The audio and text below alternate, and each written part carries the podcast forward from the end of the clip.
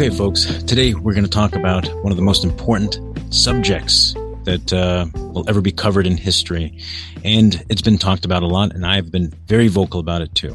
So I'm going to be the first one to say it. We got a fucking drug problem in our country. And um, not the good kind, but the bad kind. So specifically, the opioid crisis has wreaked havoc on millions of people across the country for years now. The effects on the people who abuse them are awful. We're going to go over the numbers strictly by the stats because that's important. And we're going to take a look at how the country has been under the influence as a whole for such a long time. Let's go ahead and unpack some of these things. My name is Mike. Every week I talk about things that are important to me. I hope you find it of value as well. Today's daily dose is brought to you by grassdoor.com. Cannabis delivery made simple. Save 40% on your entire purchase now. Use the code daily at checkout. So I've mentioned it before and there's been uh, numerous controversies surrounding this issue by you know unnamed entities that profited a whole lot from the distribution of these drugs. Uh, the problem is real, and it has many faces. It's tearing a hole in our society, uh, much like many other dangerous substances has and continues to. The numbers are currently as follows. As you see here, it's been shown that uh, there's about 92,000 people dead in the US alone from drug involved overdoses. Uh, and part of that is opioids. And this was in 2020. Um, hard to believe, right? But uh, that number could be accurate and it may not be accurate. Could be more for all we know. Um, the the truth is that uh, this is provided by government agencies, so we kind of have to take it for what it is. This is just one aspect, though. There's obviously countless lives negatively impacted by opioids as well, including other drugs. So, what's been the remedy? Well, the courts had these companies settle, just like the movie or documentary that had come out to kind of shed light on this. Uh, there was lump sums of money that were settled in court, and then stricter guidelines such as the Opioid Crisis Response Act of 2018 and another similar bill in 2020 damage is already done though, folks. So what can we really do for all these people who now have this addiction? Um, and what can we do to keep them off of even more dangerous substances? Like, as you know now, fentanyl is found pretty much in everything. So even safer uh, drugs that used to be uh, aren't safe anymore either, like cannabis. I mean, it's crazy to think, but there's been a few cases across the country where cannabis has been uh, um, laced with fentanyl. So understanding the problem goes beyond the scope of just opioids. The truth is that our entire country has been taught and given the means to treat everything when sometimes there's nothing wrong. There's nothing to treat. There's two sides to this story and another two sides to that one. So one happens to be the truth. Yes, there are a lot of people who do um, and have continued to abuse uh, opioids of some type. Um, with that comes other drugs as well, because it's not just opioids.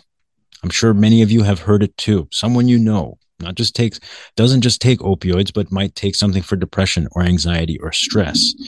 Um, and out of that group, you know, some are potentially abusing these drugs. Some may not be.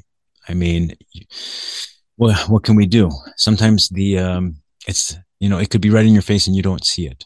So, uh, these new rules and um, a broader concern over liability suggest to me, anyways, uh, that reducing everyone's medication was the absolute right choice.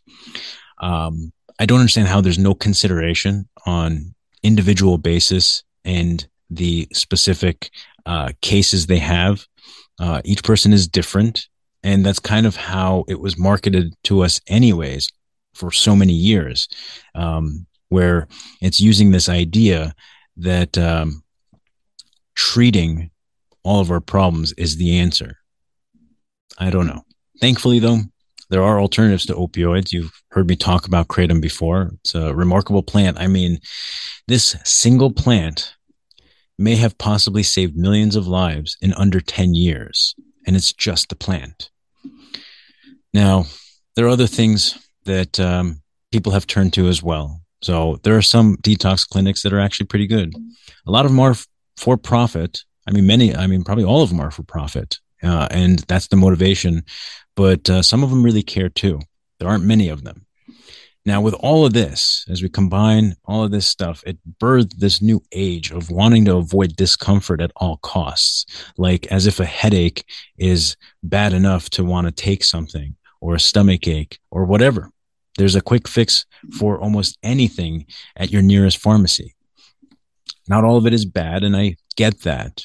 And I don't, you know, I don't want to shit on pharmacology. There's real use cases for drugs uh, but this idea is dangerous. We should be a little more thoughtful about how we perceive medicine and its use day to day in our lives. There's really helpful medicine, and then there's, you know, something that you're trying to treat that uh, may not even exist. So let's go even further into this because I've heard a lot of people talk about this lately. Now, I'll say it that in the last 20 years, it's become kind of normal to give your child or toddler Adderall for ADD. I think this is disgusting. It's kind of crazy.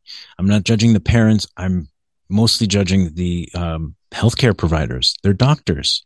I mean, how is this the right decision? And yes, they are the professional. We should not question the professional, right? But I do. And um, I get in trouble for it sometimes. So I would argue there's likely nothing wrong with that child who was diagnosed as ADD at like the age of five or something. To diagnose ADD is at, at such a young age is one thing, you know, uh, but then to medicate them for God knows how long, that's just ridiculous. It's a toddler, folks. And if it's truly ADD, then most likely it won't kill them, right? But more importantly, what if at that age, the behavior in which is being observed by parents or doctors turns out to be that they're just kids being kids? Um, if we can give them enough time to develop a little bit further before labeling them as ill, um, I feel like would be a much better approach. Give it 10, 15 years, reobserve and see if, you know, um, your original idea of ADD the diagnosis is actually correct.